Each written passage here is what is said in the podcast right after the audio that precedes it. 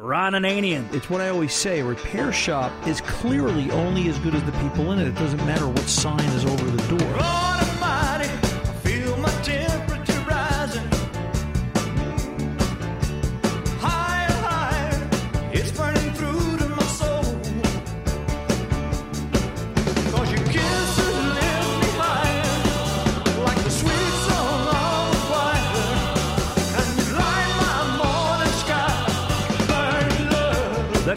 Doctor. I like to drive about 80 miles an hour when I'm on the open road, and I don't know if a four-cylinder engine can do that. What do you think? It'll do that from a reliability perspective. The reliability factor is only affected by how much maintenance you're willing to do. Welcome to the radio home of Ron Ananian, the Car Doctor. Since 1991, this is where car owners the world over turn to for their definitive opinion on automotive repair.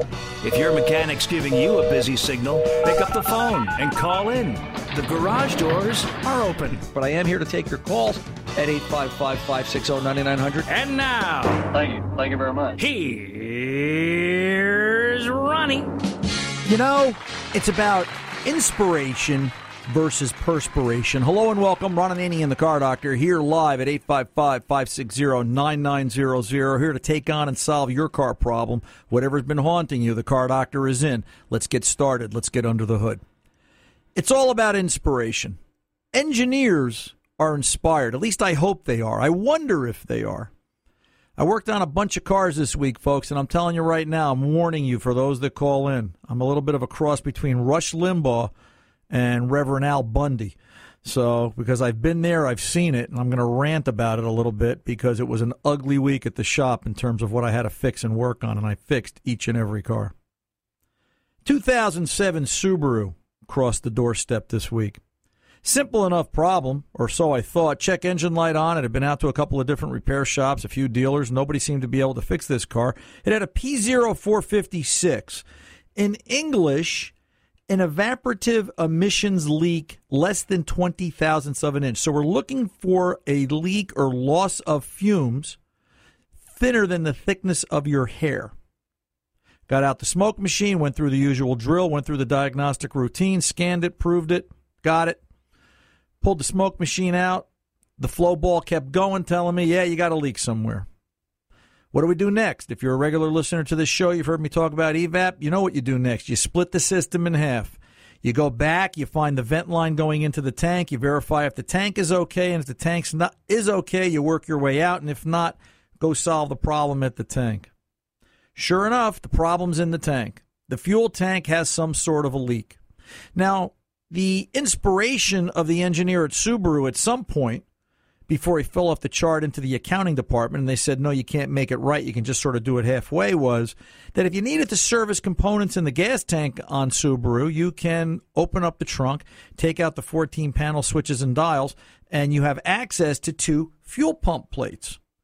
And you're able to service the fuel pump modules right there from the trunk. And I suppose the reason they did that is because they realized how difficult it is to actually remove the fuel tank.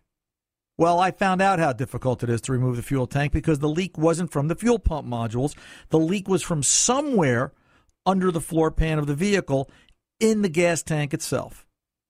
And I should point out also that if you get out to the Facebook page, Ron Ananian and the Car Doctor, there's a step by step, blow by blow, increasingly painful every time I look at a diary of this event as it transpired. And you'll actually get to the end of this repair of the week before I do if you do it right now. So sit tight and don't do it just yet. I ended up having to take the gas tank out. I knew the leak was there. I had seen problems with these before, and I was hoping it wasn't a repeat. But this one was different. This was a failure not like I've seen, and this one was based on the inspiration of the engineer and the limits of the accounting department. When I removed the tank, by the way, did I tell you how I had to remove the gas tank? Well, let me tell you this story. To get the gas tank out of a Subaru, you have to take the rear suspension, rear differential, the exhaust system, the drive shaft out of the car. When you look at those pictures on Facebook, you'll see there's a shot there of some of the parts in third bay, which was right next to bay two at the shop. It looks like the car exploded and all the pieces went over to the right. Well, at this point, I've got 80% of the rear of the vehicle apart and on the floor of the shop. Now I can see the gas tank. Hey, this is where I do it. This is how I would design it. So the lack of inspiration of the engineer creates perspiration in the mechanic because he's really got to work to get this thing apart.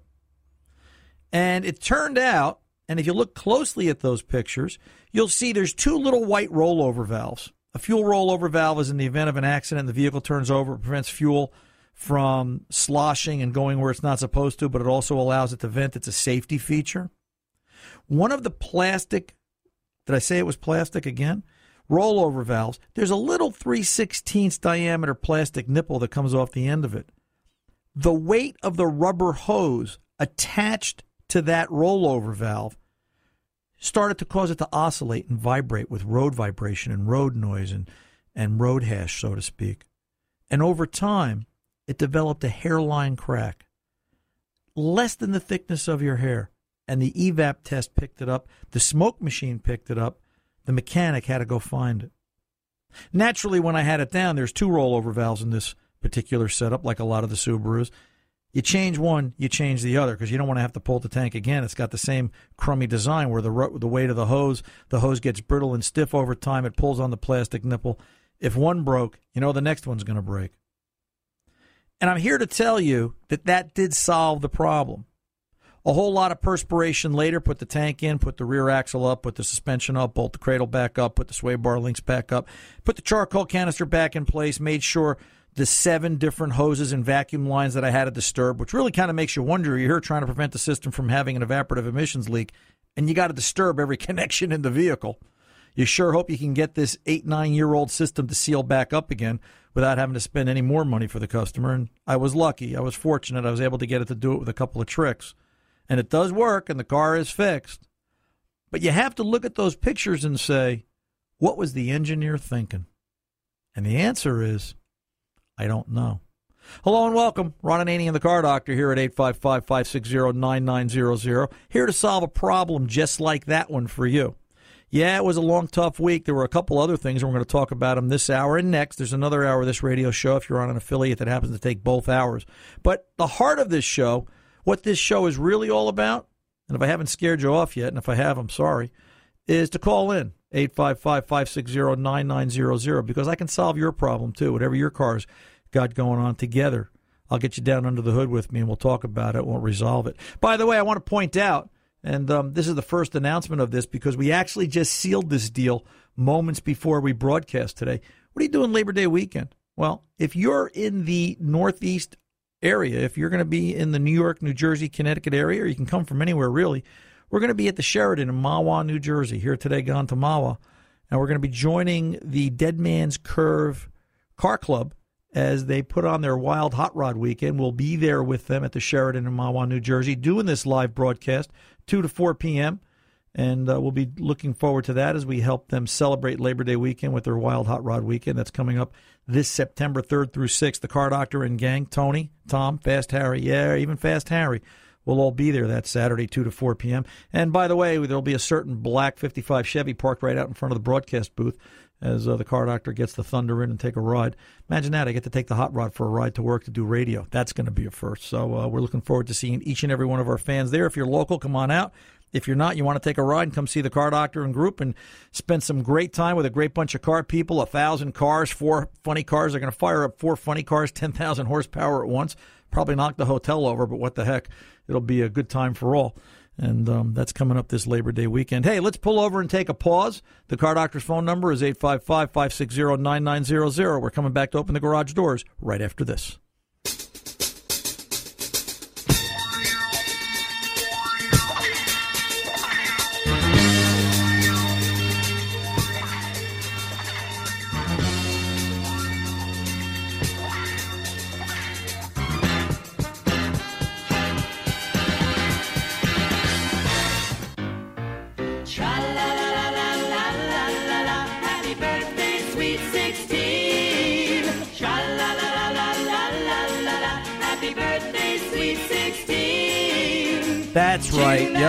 Okay. So the secret's out. Ron Ananian, the car doctor here. Yeah. Okay. The boys are going to now tell you. Uh, let's see. How old am I this year, fellas? 107? No, we thought you were 25. Uh, that's right. I'm only 25 years old. You know what? I feel 25. Um, I have to listen. I have feel to. 25, you look 35, and uh, we just carded you when you walked in here. When That's you, all. You know, I. You know what? You have to. You have to be young of mind, especially if you're going to fix cars all day long. And from what I'm seeing coming around the country, it's uh, I'm going to have to be around for a while yet because uh, it's getting scary out there. By the way, I should point out on that Subaru, there is one good thing about that Subaru, and I will make a comment to this, and then we're not going to talk about the Subaru anymore because uh, it's the thing nightmares are made of. You know what the one good thing about Subaru is? I've decided that car company makes Volkswagen look good. Yeah, that's right. So thank you, Homer. Let's get over and talk to Betty in Palm Desert, see what's going on with her 2005 PT Cruiser, and uh, some questions about AC. Betty, welcome to the Car Doctor. How can I help? Hey, Ron, how are you Good today? dear. What's going on? Besides the heat bugging me, uh, my car, there's a what, you know, I'm not a car person, but my little car only has 60,000 miles on it. As you know, I talked to you before. It only had 60,000 miles on it then, too, Betty. We got to get you to drive it more. That was three months ago. It's yeah. Anyway, let me just tell you what happens. Um, I it's in the garage all night, and I since I've been using air conditioning, of course it's it's on the off, and then I turned it on to the on position, and as I back out of my driveway, what happens is I hear a big pop right underneath where I'm sitting, so it's under the car, and I call my mechanic, and uh, he said, "Don't worry about it. It's the compressor." um, something about a compressor.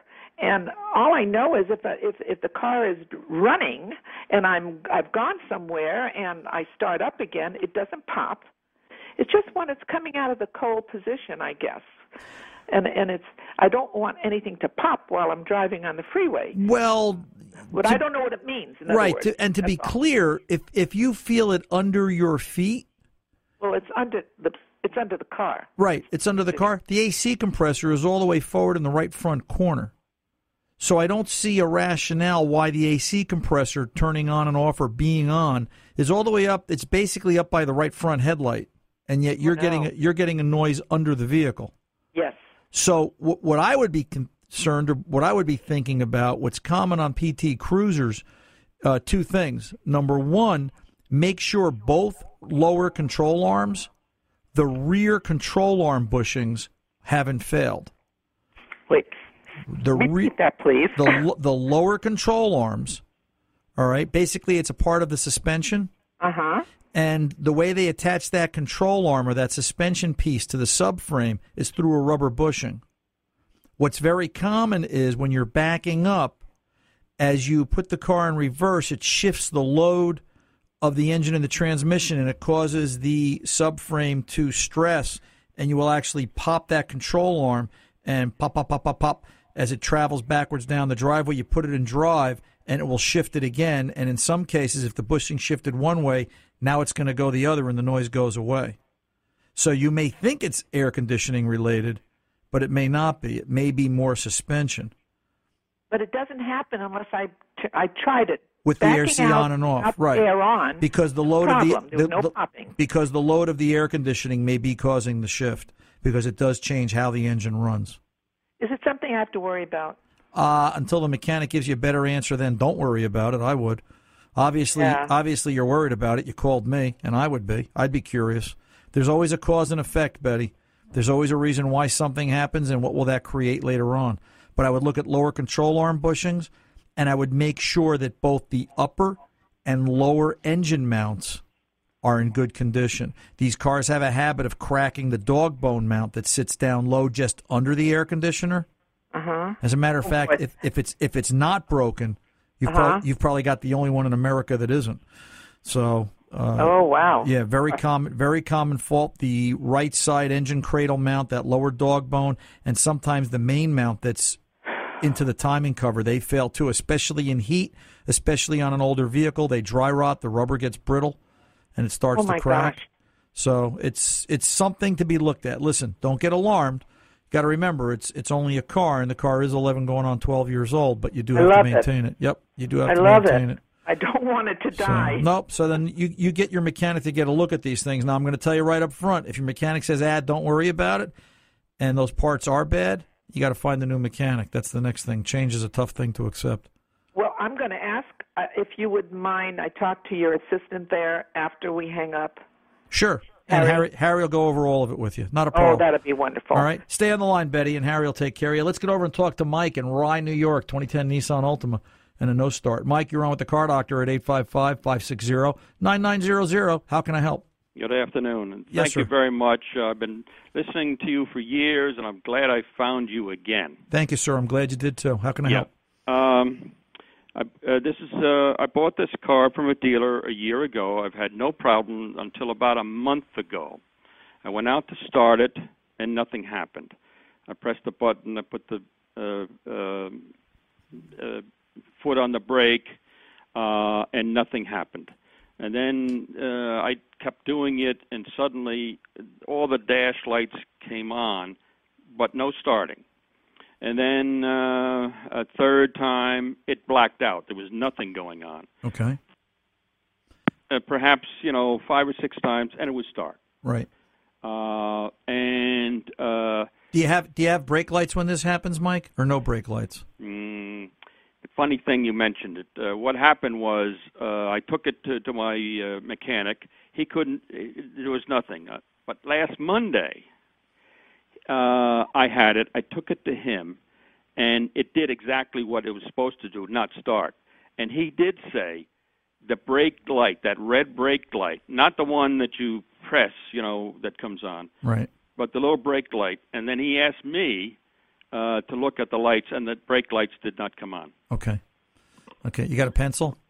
Yeah. Okay. Take a look at Nissan Bulletin NTB, NTB. Nancy Tom Baker, right. 10 139. It's been out there about five years. It came out in November of 2010. And it talks about problems just like you're describing to the letter. And the dead giveaway is the bulletin references that when you don't see brake lights and this car goes into a no start event, the problem becomes the onboard computer doesn't know Mike's trying to start the car. Right, because the brake is uh, something's wrong. Okay. Right. It, it's and and what happens is the bulletin references there is a repair kit that they will replace the brake light switch and the harness assembly and improve and upgrade that part of the system and it should make the problem go away. They had issues with brake light switches and it affected the uh, ignition switch as well because that was one of its main inputs. Now, is this something that my guy can do, or do I have to do it uh, at uh, Nissan? talk to your guy. Get a copy of the bulletin. What I always tell everybody is get a copy of the bulletin. It, it should be readily available. If your mechanic has Mitchell or ALLDATA, he's got to have some kind of electronic information. If you're a mechanic in this day and age, hey, you get by with that information is beyond me. But uh, you know, he's he's got to have some sort of electronic information system. He Uh, does. I mean, I, I, I but Yeah. I don't think he didn't know where to go. Right. Tell him to go look for this bulletin, NTB 10-139. He'll find it under um he'll find it under electrical engine no crank no start. Uh, we've done a few of these. And um, as long as he's got access and he's, he, he reads the bulletin, he's comfortable with it, he should be able to do it and uh, resolve it for you. So good luck to you, Mike. If you need me and um, he has any other questions, by all means, ron at cardoctorshow.com and I'll be glad to do what I can for you, and I'll be glad to help. Hey, I'm Ron Ananian the Car Doctor, 855 560 9900. There's more to come. Stay tuned. I'll be back right after this.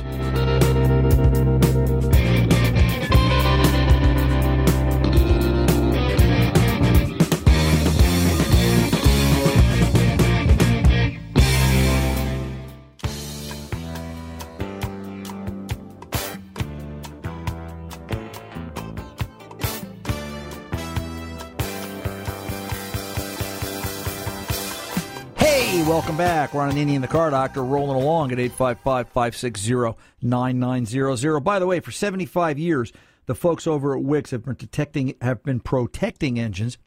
You know, on radio, sound is very important. Let's try that again. Hey, for 75 years, the folks at Wix have been protecting engines, and um, they are just a great filter to count on. And because of that, and to help celebrate their 75th anniversary and their 75th birthday. Hey, we're talking birthdays, right? It's the car doctor's birthday this weekend. They're going to be giving away another 39 Ford Coupe Hot Rod. We're uh, going to be giving away another 118th scale 39 Ford this weekend. This matter of fact, this hour, somewhere between now and the top of the hour, we're going to be giving it away. It's a period black paint car, custom cream and red scallops in each fender. It's color coordinated red interior. Full moon disc, and uh, it's kind of a neat piece. We've been giving it away. Uh, we gave away a couple more uh, prior this year, and uh, everybody seems to enjoy them. So when you do call, be nice. Schmooze Fast Harry. It's up to Fast Harry. He is the judge as always, and he will decide who gets that Wix filter 75th anniversary giveaway. Let's get over and talk to Nick on line two, 2002 Ford F 150 and a check engine light. Nick, welcome to the Car Doctor. How's things down Missouri way? Oh, not too bad. Hot like everywhere else. Yes, sir. What can I do for you? Well, the check engine light's been on. I have a mechanic. He says I got a vacuum leak. It's been on for a long time. Yeah. Doesn't hurt the way it runs. Runs fine. They say I got a vacuum leak. They've checked it with whatever they do, the spray and all that stuff, Right. and they can't find it. And and it really not hurting anything, but it's just aggravating. I just started looking at the light. You know. Uh, P zero one. So it's, if this is a lean fault, this must be P zero one seven one P P zero one seven four. Does those numbers ring a I- bell? I. I don't know. Okay. you know, All right. it's it's been so. Well, actually, I think maybe they do now that you mentioned that. Yeah, it sounds familiar, Yeah. right? Yeah. Okay. So yeah, kind of does, but it's been a long time since I did, you know, check it because every time he tells me the same thing. Right. Well, and, and they can't find it. And, and here's the problem with driving around with a check engine light on, Nick. A check engine light works on a priority system in in, in one way to look at it. So the fact that it's seeing it's seeing lean fuel trim, it suspends two thirds of its other tests. So the sad part is you could fix this check engine light and two weeks later the light will come back on for another fault that was created by ignoring the first one or as a result of Right. ignoring the first one you know so we got to get this fixed so let's let's talk about this real quick all right a zero fuel trim. Just put a zero up on on the top of your head. A zero fuel trim is a balanced air fuel mixture. All right? In in high school auto shop they always taught us that was stoichiometric and i'm not sure if i'm pronouncing that right. I've heard many people complain over the years. But to me it's it's it's it's stoichiometric. It's 14.7 to 1 air fuel mixture. It's a balanced air fuel mixture. That's what the computer's trying to achieve. If it has to add fuel because it's running lean and it's not performing as per its lookup table, that is a lean condition adding fuel. You will see the fuel trim count up plus one, plus two, and so on. You will see this on history. There's a thing called long term fuel trim. There's a, an item called short term fuel trim. Short term fuel trim drives long term. So it, it's kind of like what'd you have for dinner last night, Nick? Do you remember? Uh, tuna. Okay, so you had tuna. That's all right, man. You know what? Everybody's got to eat tuna once in a while. It happens. So chances are, tomatoes, what, what what you had for dinner last night is going to affect what you do for dinner tonight, right? Because you don't want tuna Good, two yeah. nights in a row. So fuel trim does the same thing. All right, fuel trim's always looking. Hey, what did I have last night? What's doing? What was doing yesterday? That's going to affect what I do today. Long term fuel trim, short term fuel trim. By the same token, if the vehicle runs rich, if it is too rich of a fuel mixture, too much fuel, it will dis- it will uh, subtract. It'll be minus one, two, three, four, and so on. The numbers to look at are you will typically see, you know, most cars run in that plus or minus 10 to 15% total fuel trim. Beyond 20%, cars start to set fault codes. That being said, having a rudimentary understanding like that, let's talk about your vehicle. If it is setting a fuel trim fault for both sides, all right, both banks, 171 and 174, the first thing I want to know is what kind of shape are the O2 sensors in? Do they respond? Do they work? And does it have any vacuum leaks? Now, you're saying that your mechanic is spraying. Do you know what he's spraying? Uh, no, I don't. I, I've got a feeling just- he's he's probably uh, you know using carb clean or throttle body cleaner, and he's spraying around the intake gaskets looking for signs of enrichment. Probably a fair assumption. Yeah, it could be, or maybe I don't know, maybe soapy water. I have no idea. Right, Just okay. looking for bubbles or something. Right. Well, no. That's, yeah, and hope, hopefully we're not doing that. Here's what I want you to do. You want to find out if your mechanic's doing this right? Here's what here- Well, here's yeah. here's what I want you to here's what I want you to ask him. All right. Here's the way I would do it. Yeah. All right. I would plug in a scan tool, bring up fuel trims for both banks. It's a V8, so there's a there's a bank one and a bank two. You can bring up fuel trim for bank one, bank two, and I would bring up the oxygen sensors for bank one, bank two. I have, you know that those blue bottles of plumber's propane that you see in the hardware store, those small little bottles. Nick, The little, little, little camper bottles. you yeah, little camper bottles, or you know, like plumbers use them to sweat pipes sometimes in the old days, and I, you know, I, they still Oh, probably do it today. yeah, yeah. it's a small little bottle of propane. I have a fuel. I have Right, a, I have a regulator on the end of it. I took a piece of brake line, I peened it down so it it's a very thin crack, and I use that as my fuel source. And I'll start the car up, and I'll open up the regu- the fuel regulator knob a little bit, and I'll let it sniff around the intake manifold, and I'm watching the fuel trim and I'm watching the O2 sensors looking for a response. If I see the O2s change, if I see the fuel trim spike, or all of a sudden it's going into negative because it's taking away fuel because it's seeing that additional fuel, I know I've got a leak. It's that simple. All right. Now, it's not uncommon for these trucks to have intake gasket leaks. What's very common for these trucks, and it's very hard to see, is in the back of the engine when you take off the upper plastic cover and the throttle body in the back where the PCV comes in, there's a rubber grommet there. And if you look at this while the engine is off, you'll never see it because it, it, it looks solid. When you start it, the rubber has actually collapsed onto itself. So it's sort of like if you took your cheeks and went, you know, kind of pinched them in, it'll look like that because the engine is actually sucking the hose shut and it's a vacuum leak at that point also where it cracks. So take a very careful look at the PCV system in the back of the intake manifold where it comes into the base of the throttle body.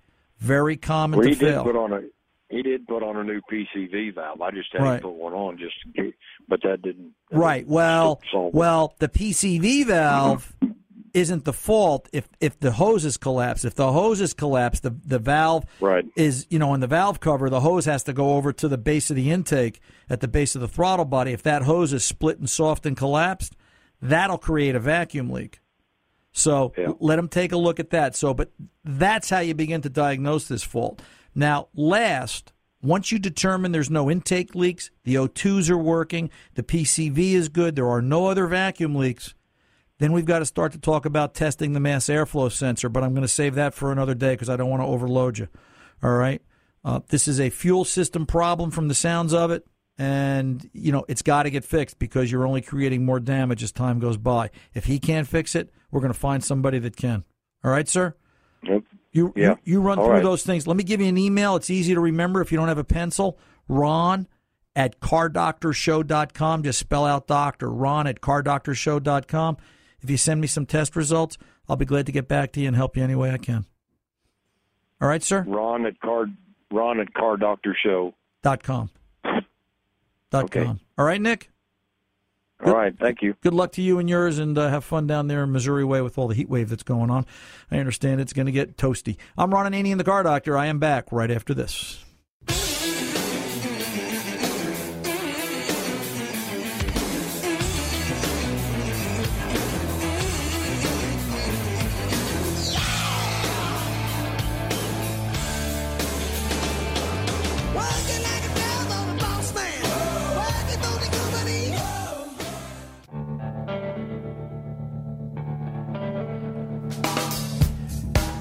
Hey, welcome back. I'm Ron Anini Ananian, the car doctor, a kinder, gentler car doctor this hour. Let's uh, let's pull over and take a. Okay, not really. Tom wants. Tom's looking at me like, "What happened?" No worries, no worries, Tom. I'm just kind of lulling everybody in. Eight five five five six zero nine nine zero zero. And uh, let's go over and talk to Mike, La Crosse, Wisconsin, 2012 Toyota Camry. Mike, you're on with the car doctor. How How can I help? Yes, sir. What's going on? Uh, I have a 2012 Toyota Camry LE, Okay. Um, and I've developed some road noise, which I'm told is related to the tires. Uh, there's about 80,000 on the car right now, and at 30,000, I put a new set of radials on. Um, the ones I got at the time were a tire set of tires that are rated like for 60,000 miles. Okay. I service the car every 5,000 miles. I rotate the tires every 5,000 miles. At 70,000, took the car in to have it serviced, rotated the tires. When I got back in the car, started taking it down the road, started noticing some road noise, kind of a whoop, whoop, whoop, tap, tap, tap. Very evident around 30 to 40 miles an hour. Then when you get it up on the highway, it just becomes kind of a consistent noise because the noise speeds up. All right. Took it back to the dealership. Said, "Hey, I got this road noise." They test drove it. They said, "Yeah, you do. Uh, we think your tires are feathering." Okay, so what causes the tires to feather? You probably have a suspension problem. Oh Okay, boy, what type of suspension problem do I have? I, I- don't like where this. I don't like where this Um, is going. Probably you're having something going on with your struts. You know, don't worry about it now, but before we put a new set of tires on, we should probably replace your struts at that time. So I go back home, get on the internet, look up feathering of a tire, and nine out of ten articles say, "Hey, you probably got front end alignment problems." Right. specifically your toe. 75,000 miles, I take the car back in for the next service. I have the front end alignment checked, and they said, no, nothing's wrong with your front end alignment. Okay, so now we're back to, do I need new struts? How do you know if the struts are bad? They said, well, sometimes they can leak, but sometimes they don't. So we would get in the car, drive it with you, and and have you accelerate quickly, and if the front end picks up, probably struts, or we'd have you brake quickly, and if the front end dips, probably says you got struts. So my question is, is the road noise properly diagnosed, and is struts going to be my claim to fame? Wow. It's nice to know that we're buying lawn furniture for service advisors in Wisconsin, too. Um, let me start here, Mike. When they rotated the tires and it started the initial problem, did anybody think, hey, why don't we move the tires back to where they were and see if the noise goes away? They did not. Sure. But obviously, at seventy-five thousand, the tires did get moved back because all they're taking is backs to the front and the front to the back, and the noise didn't go away at seventy-five thousand. Are they crossing them at all, or are they doing it straight up to the front, uh, front, front up and back?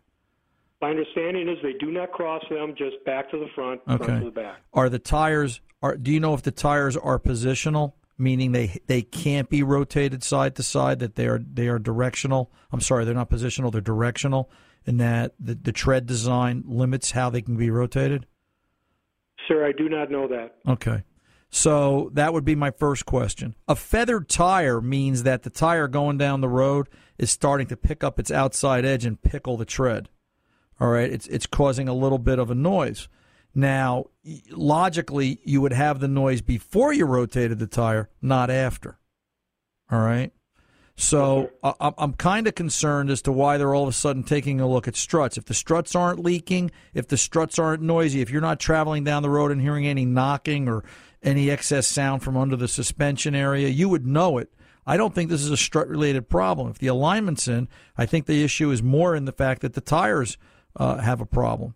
Now, the question I've got is how much tread depth is left on the tire? And is it consistent across the board? I'll tell you what, Mike, while you ponder that question and wait, maybe you can give me an answer, stay put. Let me pull over and take a pause, and I'll return right after this. I'm Ron Ananian the car doctor. Don't go away.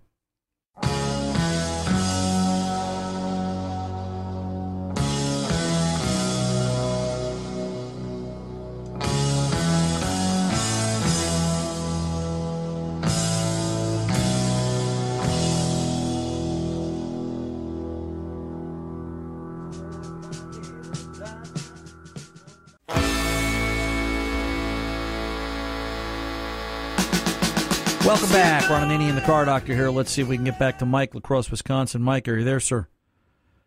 Mike. Hello. Yes, sir. We're talking about your 20, we're talking about your 2012 Camry. My first question is why are the tires being rotated straight up to straight up front to back? Understand that if the tire is feathered on the front and it's it's worn on the edge or it's it's starting to pickle or it's starting to lift the side a little bit of the side the uh, edge of the tire, changing the direction, making that left front the right rear will help smooth that tire out and extend the life of it. And there are some situations where you purchase a tire that is positional and directional and can only go one way and be on one side of the car, but you do limit the life of the vehicle, uh, life of the tire, rather. I'm sorry. I'd be surprised if these are uh, directional tires, but it's just something to consider. If not, let's try crossing the tires. Let's see where that goes. Does that change the noise at all? All right.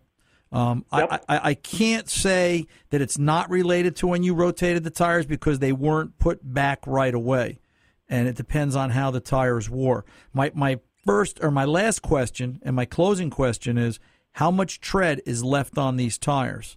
Because you said you did them at thirty. I think, and they were a 60,000 mile rated tire. Here you are approaching 80. How much can be left on them? Are you better off starting off with a new set of tires and begin the diagnosis from there? And I would rather see you do that if the tires are worn than purchase a set of struts that you may not need at this point. I'm not convinced this vehicle needs struts, and that's my bottom line. All right, sir? Yeah, 430 seconds, I think, was the last tire tread rating on the last uh, Okay. checkup at 75. So it's got it's got 230 seconds to go. We changed tires at 230 seconds. So, you know, how consistent is that 430 seconds? Is that across the face of the tire or are they measuring it just in the middle? What do the edges look like? How are they worn? I'll tell you what, Mike, stay on the phone. Give past Harry your information. We're going to send that Wix 39 Ford out your way. Help ease your pain a little bit. It's a 118th scale 39 Ford Coupe Hot Rod from the folks over at Wix Filters. They're celebrating their 75th anniversary of helping protect America's engine. So stay on the line, Mike in Wisconsin. I'm Ron Ananian, the car doctor, saying, wow, fast hour, real fast hour. And uh, real great time being here. We're happy to be here and um, keep Labor Day weekend open. As a quick reminder, we'll be at the Sheraton Crossroads in Mahwah, New Jersey. Until the next hour, I'm reminding you good mechanics aren't expensive, they're priceless. See ya.